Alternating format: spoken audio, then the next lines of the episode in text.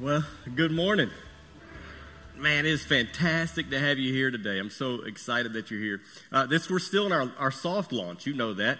Uh, we're about this is our third week open here, and uh, if by chance you snuck in and you're new, uh, because we really hadn't announced that we're open, uh, we're really glad you're here actually. Uh, but you got to give us some grace as we figure out um, this season. But we're really thankful you're here. You can take that card and fill it out, throw it in the boxes on your way out, or you can see um, somebody at the desk outside.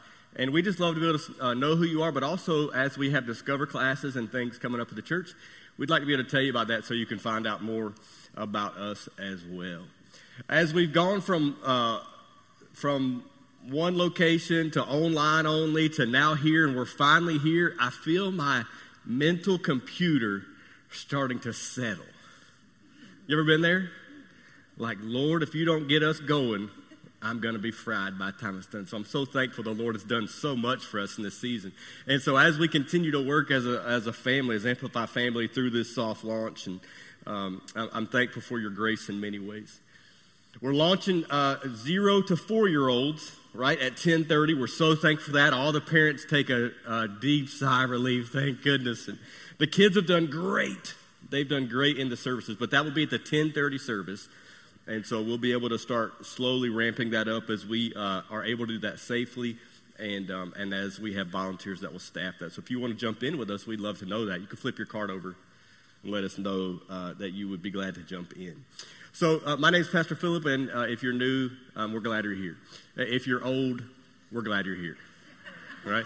Because this is basically us right now. We, we pretty much haven't announced here we are, and um, so uh, it's mostly just us. And as people get used to coming back, and, and um, about 60 65% of our church have come back uh, and uh, because of COVID and all that kind of stuff. So uh, we're trying to figure out what should we do and what do we do for next steps, and do we need to uh, figure out an, another service time. And anyway, so you just pray about that with us. We're going through this um, 21 days of prayer together. We're starting our first 21 days on this campus. I know you're praying along with us. At 9 p.m., we're praying together online, both on Facebook and, and uh, YouTube, but also um, then on Saturdays here at 10, we're coming and having communion, and, and we're just bathing this season in prayer. So I started this series called Dangerous Prayers. And the first week we talked about that dangerous prayers were, were ones like, uh, forgive me and change me and humble me. And Lord, lead me and then use me. And then last week we started into the Lord's Prayer. Uh, and we started in Matthew and we, we, were going through how Jesus taught his disciples uh, to pray. But I want to tell you this before we get into the second half. If you missed the first half, you can go back and watch that from last week. And, and uh, I want to tell you this. Oftentimes, when we start uh, praying or talking about something like this, we can get so routine in the Lord's Prayer that we miss the power and the simplicity of it. But Jesus said to his disciples, You ought to pray like this. So the, the question is, are you fully engaged with a relationship with Christ? Because that all, that's all that really matters when it comes down to it. So, this prayer, as we walk through it, really affirms what we believe. When we go to, to pray, we are literally saying uh, to God, we are in relationship with you. And so sometimes we treat prayer almost like you ever done this like a bank account? Where you just kind of save it all up, and when, when I finally need it, I'll pull, I'll pull it out. Like, like God, you just you stay there, and then when I need you, I'll retrieve you. No, but last week we talked about how when we say our Father, we are literally indicating He is God, therefore what? I am not. That He is God Almighty, that, that you are God. And if you believe that He is active and present and, and speaking in your life, you don't really treat Him like a genie in a bottle or like a, a, a savings account. You, you treat Him as an active Father. The, the uh, Father, our Father, who art in heaven we talked about the fact that you indicate there's a heaven. I mean, I mean there is literally a specific heaven, and, and the Bible is very clear on how to get there that it is faith in Jesus Christ, that it is following Him. And the Bible's very clear that while we don't like to admit it, there's also a hell, that people have tried to, to cancel hell and, and erase hell just because we don't like to think about it. But the, the Bible says there's a heaven and there's a hell. And the Bible goes on to say that, that Father, a hallowed or holy is your name. And, and I'm working um, as if he's going to return very soon. And until then, I'm living like a kingdom man or a kingdom woman with his will in mind and not my own. I don't always get that right. You don't always get that right. But we're working on it. And then the Bible says that we pray on earth as it is in heaven. Uh, did you know that as a follower of Christ, your mission is to let people see heaven on earth through you? I mean, that's an awesome responsibility and kind of scary, isn't it? And we say it like this we exist as a church to amplify the beauty of Jesus into a broken world. And so we believe that God has a purpose for you and that you are to live that out under his holy name in front of a broken world. And sometimes, oftentimes, his ways are easy to understand, but very hard to follow. You ever been there? I mean, I mean, we literally pray this and we and we pray it over and over and over, and it just becomes so simple. But but literally, it's Lord, start with me. And Jesus modeled how to live a kingdom life. You know, we're dual citizens of sorts. I'm American, and I'm proud of it. I've learned more about flagpoles in recent days because we're buying one to put outside. There's ways to do the string outside, inside. There's different diameters. There's different flags that fly on, on different poles. And who knew? Who knew? There's different depths to drive it in the ground. I, am very proud to be an American. Um, I also, uh, recently, my grandfather, who uh, served in the military, had a ceremonial flag folded. And so I was looking for a, um, a shadow box. You know what a shadow box is? I was going to put it up in my office. And so I went to one of the local stores and I said, Hey, do you have a shadow box? And she said, Well, first of all, sir, we closed early because of coronavirus. Oh, oh, okay. And secondly, that's a seasonal item. I do what? I never got a clear answer on that. So anyway, that's a seasonal item. But I got my hands on one, so we're good to go. I got my hands on it out of season. I'm proud of that. But here's the thing I'm also a citizen of heaven. While I'm a citizen of America, I'm also a, a citizen of heaven, right? And the Bible tells me that I, I, as a Christian, should be also proud of that. That I'm literally, that you literally, as you follow Christ, are a child of the King, and that His ways become your ways. That I'm in this, this faith family, our, our Amplify family. That I literally live as a believer. Now, here's, here's where it gets a little bit crazy. Think about this with me. As proud as I am to be part of this country, if America collapsed today, I'd still be a Christian. As awful as that would be, I would still be a Christian. If my Christianity collapsed today, being American is not going to do me much good in front of God Almighty when I stand in judgment. And so while I am proud of where I am and, and where I'm from, I also must remember that I am a child of the King. And that citizenship a heavenly citizenship, that dual citizenship can be walked uh, uh, gently, right? And so here I am saying, God, help me to be as proud about the kingdom life as I am about my American life. I want to live the way Jesus taught me. And, and he teaches us to pray like this. Would you, would you pray this prayer with me, literally, uh, out loud today? This, then, he says, is how you should pray. Pray that with me. Our Father in heaven Hallowed be your name. Your kingdom come, your will be done on earth as it is in heaven. Give us today our daily bread, and forgive us our debts as we have also forgiven our debtors. And lead us not into temptation, but deliver us from the evil one. Amen. You know what I love about the second half of this as we jump into it? What I love is that it reminds me the gospel is not about me or you. The gospel is not about me. Now, here's what's honest. Let's be completely honest. Because we're mostly Amplified Church family right now. People who've, uh, we're an 80 year old church who has relaunched and relocated and, and, and reimagining and all that kind of stuff. And uh, we'd love to tell you our story if you don't know it, but that's who we are mostly here today. And it's kind of our soft launch. We're trying to figure out all the things. But if we're not careful and if we're completely honest, we'd like to keep it that way. Just us. That's dangerous for a church, isn't it? It's dangerous for a church when it starts to become all about who is already there and forgets who is to come.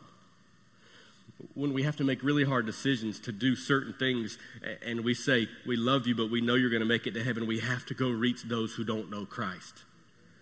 That's a really hard decision, not one that we've made very lightly at all. But one of the greatest enemies of the church is when we make it all about us. That's why the Lord's Prayer, the second half, is so beautiful because as we pray things like we did last week, uh, humble me and lead me and use me, literally this, this prayer makes us think about others with the gospel. It makes us serve others. It makes us love others, even the ones that aren't very lovable, especially even if we don't like them. The Bible says still love them. So the last half of the Lord's Prayer is about kingdom living. Jesus had become so frustrated with the people of his time, especially the religious leaders, not so much the people who don't understand the gospel, but the religious leaders. They had made it difficult to connect with God, that they were, they were confusing, and they had to go through all these hoops, and literally you had to go through religious leaders to get to God.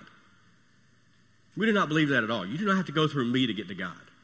I will guide us and lead us and direct us as a church, but you could go directly to God. It is not confusing or difficult because Jesus said this is how you should pray. Oftentimes, sometimes religious leaders will want to um, control.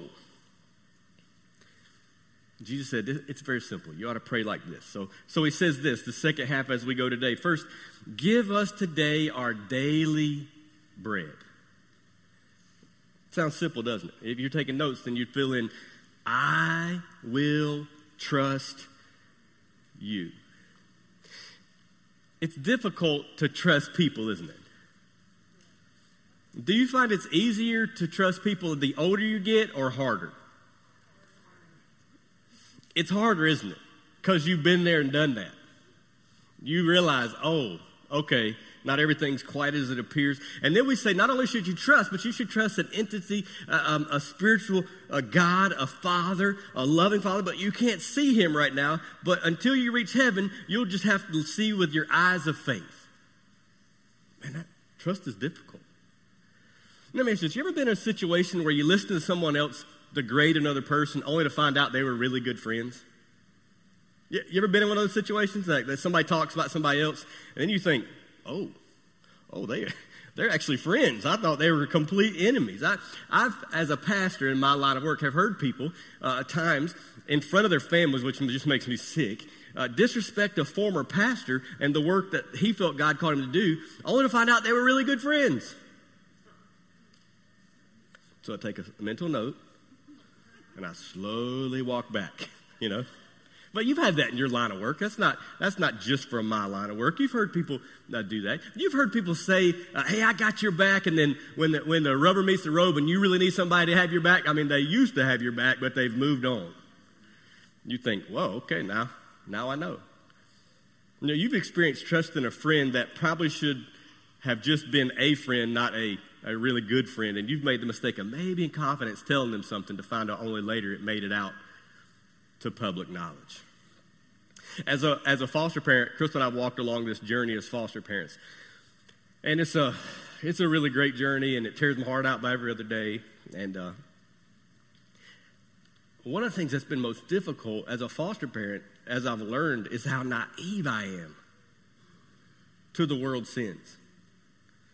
Uh, when you are going to get a potential child in your home, um, they give you a paper, and the paper tells you all the things that have happened to this child so you can prepare your home for what they've experienced and make sure you're prepared.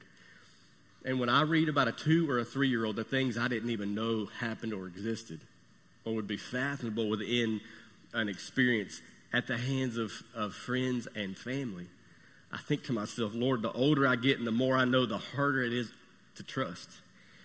And yet, this is the beauty of this prayer because no matter what happens around us, of course, God puts people in your life you can trust. But, but as you get older, you just can, can become cynical.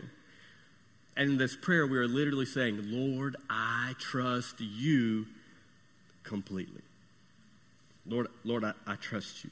What your word says, if your word says it, then I'm going to do it. When you say love, I'm going to love. When you say stop sinning, then I'm going to stop sinning, even if I don't want to.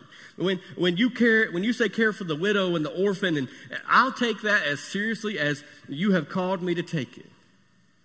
There was a season of my life where, uh, not that long ago, when I found myself somewhat broken. I was overworked. I was tired. I had put trust in people. I didn't even know I had done it. Now, uh, I'm gonna give you. I'm gonna tell you a secret. Do not tell the second service. Okay? You ready? There have been times where my wife and I periodically go to get Christian counseling. and I have a great marriage and a hot wife. So I'm going to do everything I can to keep the peace. But there have been times where we felt like the Lord needed to speak to us, and we couldn't communicate um, kindly to each other. So we, we injected that with some kind of Christian counselor. Uh, there have been times where she stepped out of the picture, and I went by myself. I tell you that because when you come to see me at times and I say you ought to go see a Christian counselor and you're so offended, remember I've been there and done that. You ought to not be so offended or so proud. And here's what the Christian counselor said to me. Said, You have to figure out how to love all people without giving trust to anyone fully but Christ. It's unfair to even put all of that on your wife full trust belongs to Christ if you're a Christ follower.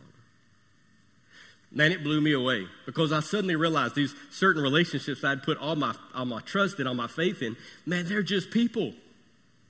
They can't hold up, they shouldn't have to hold up to what I'm asking them to hold up to. They wouldn't be able to put that kind of uh, pressure on me, and I wouldn't have stood up to it. The only one who can handle my full trust and will never, ever fail me is Jesus Christ. That's when I say this prayer begs that you have a relationship with Christ. It really does, because otherwise the prayer doesn't make a whole lot of sense. And you think about sin. When sin entered the world, two people, Adam and Eve. And God gave them just a few, parameters. Don't, don't go here, don't eat from this, uh, name the animals. And instead of trusting God, Adam and Eve trusted themselves and it literally became one of the, the original sins, maybe the, the first, and the notion that I am better and can figure it out is tempting for us all. So by saying, Give us our daily bread, you are literally saying, I will trust you. And I'm going to be completely honest with you. Um, as I've uh, lived here, the church I served at in Ohio was in the ghetto, literally. And uh, it was a beautiful church, a light to a dark world but it was it was um, very clear that the people were struggling. There was a lot of drug addiction. There was a lot of things, and, and it was something else. And God used us, but wow, it was a lot of learning to do. I live here in a really beautiful, comfortable, blessed, affluent, um, generous, uh, gifted community. And there are those of us who struggle, but for the most part, I look around and I think to myself, people here are doing really well. And I thank God for that. But I think we have to be careful not to get so blessed by what God has given us that we start to think, I've made the success and I've made the money and I don't need Him. And it goes into, Lord, uh, this, this, uh, this passage goes into Scripture and it goes into, Matthew 6 goes into forgiveness and then it goes into fasting. And then He says, uh, do not worry. Anybody in here love to worry? I love to worry like a good movie. I don't know why it is, man. You know what the Bible says? Man, don't worry about your life, what you eat or drink, or your body, or what you wear. Why do you worry, the Bible says, about clothes? Like you literally go to your closet, you look through all of it, you, you try to pick out the best thing for the day. Be honest. Let's be complete. You'll be completely honest. How many people are in their second or third outfit? Nobody wants to be, oh, thank you. Down front, we have an honest one. Everybody else will repent uh, at the end of the service. So, so we look through things. How does this make me look? How do I feel? I'm worried about what I'm going to look like and all this kind of stuff. And the Bible says this the pagans, they run after these things. But your Father knows what you need. So the Bible says, seek Him first, and all these things will be given to you. And the question becomes, what area of your life do you need to trust Christ fully in a way that maybe you don't know the ending to, but you know you can trust Him. Here's the second thing it says that we pray, forgive our debts. And, and literally, if you're taking notes, it's I am forgiven. I just need to acknowledge right now that I need forgiveness. I've been a Christian for 23 years. I still go to God and say, God, I got it wrong today. I need your forgiveness. You know what's shocking? He forgives me every time. He really does. I've been married for 19 years. Lord, I need to be forgiven again. Forgive me. And then I go to my wife, forgive me. She does almost every time. I've, I've been. I've been a dad for 12 years. That's the hardest one when you have to go ask your kids for forgiveness. You know? But I'm sorry, and I do that. And I've served this church for seven years. And there have been times where I literally stood in front of you and said, As my church family, man, I'm sorry, I didn't, I didn't get that right. In each of those groups, I can remember times where I have crushed it and nailed it and gotten it right. Yeah. And then that nagging feeling creeps in of the time I didn't quite get it right, or I embarrassed somebody, or I hurt somebody, or I didn't quite handle myself in the way I wish I had. And those nagging feelings get me, and I'm reminded as long as I'm an ever changing man in Christ, as long as I'm continuing to hopefully get better, then Christ can be trusted to make me who I need to be, just like He can with you. But it starts with me saying, Forgive me of my debts. In my first year of marriage, Crystal and I, um, we lived in Pennsylvania. It was a, a terrible place to live, but we, uh, we made the best of it. And, uh, and, it was a beautiful church that we served, and we rented a room in a, on top of a funeral home. What every newlywed wants to do, you know?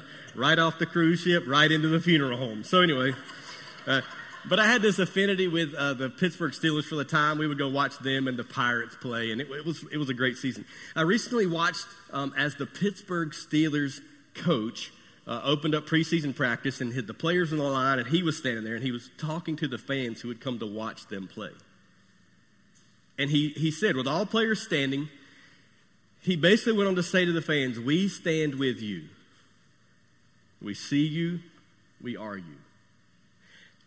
And then he said, We're going to the center of the field for just a second, and we're going to circle up, and we're going to take a knee.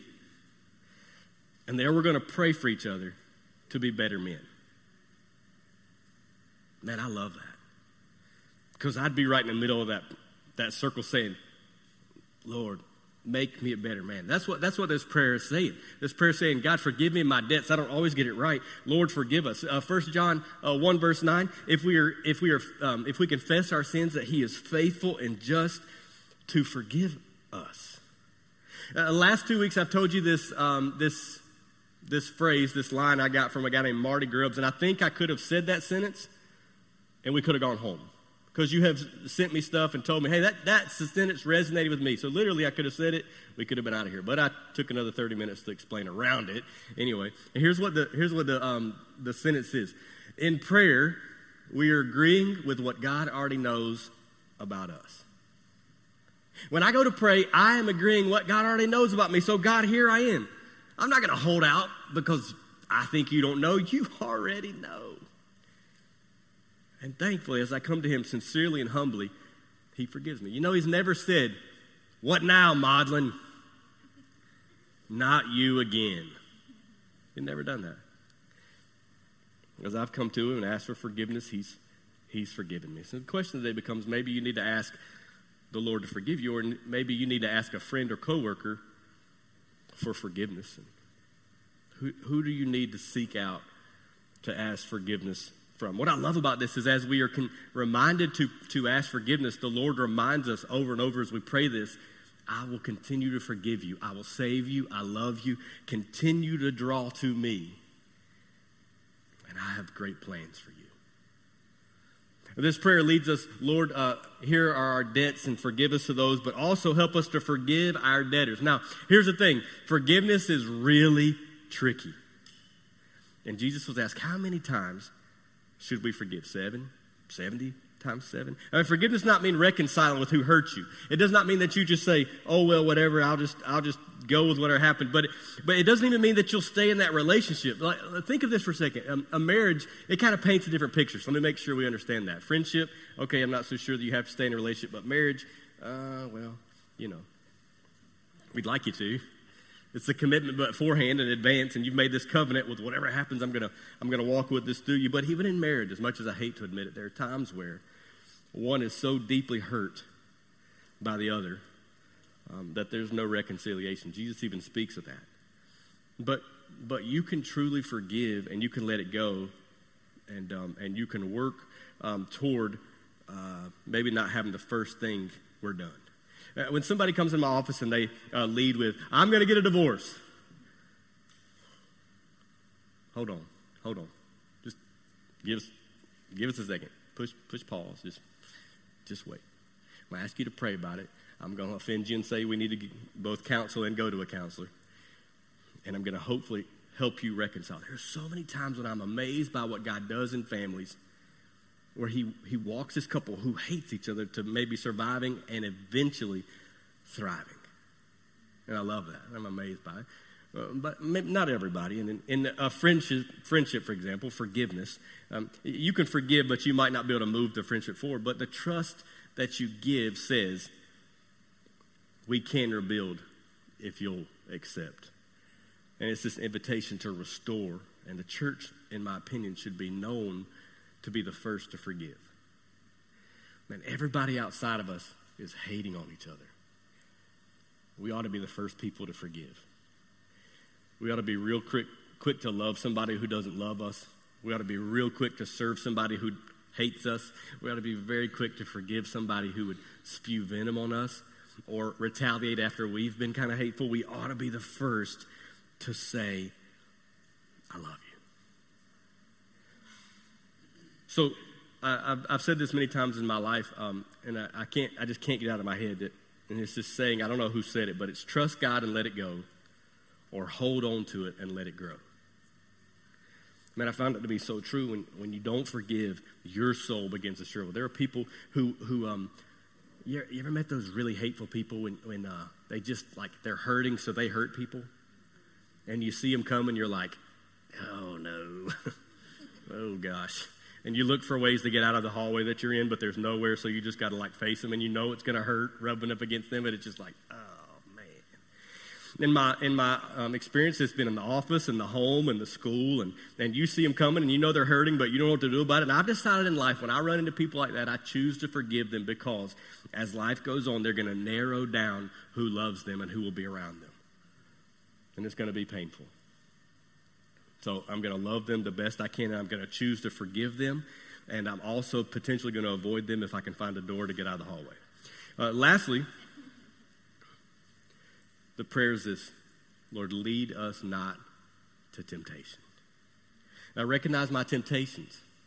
Do you recognize him? Jesus led into the desert. He's, uh, he's tested, and while there, he's tempted. And, and literally, he confesses our weakness that we pray for relief from testing, and not on occasion, but we are given temptation. Lord, we pray and pray and pray. Lord, protect me as I'm being tested. Help me to endure. Give me a way out.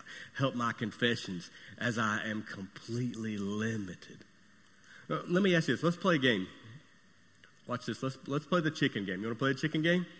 Don't look at this chicken. You know what the chicken says? Game over.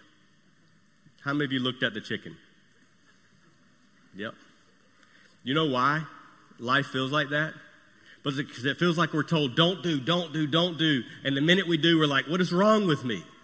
And we have to admit, I'm going to confess, God Almighty this whole thing, I am weak and I need you, and I know where Satan gets me. Think for a second. If Satan was going to attack you today, you know where he's going to attack you at, don't you? You should know. You know where he's going to get you. And I guarantee you that when you step back and think, you will know exactly what it's going to be. So you pray, pray, pray. Here's, here's where I close with you today. Um, I want to ask you a few questions, and here's, here's what they are. The first question is this it may apply to somebody in this room.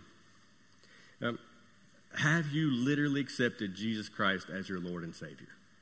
I mean, he's, he's Savior, He's Lord, He's leading your life. You, you could potentially have come to this church for a long time and never said, Jesus, I want you as Lord. And so today the prayer would be, Lord, become my Savior, literally. Save me. I put my trust in you. Now lead me. At the end of the service, a couple of things. One, you can take that card and you can fill it out and say, I, I accepted Christ today. And you can throw it in a box. You can take it out to the desk, or you can just come give it to me. Let's want to pray with you.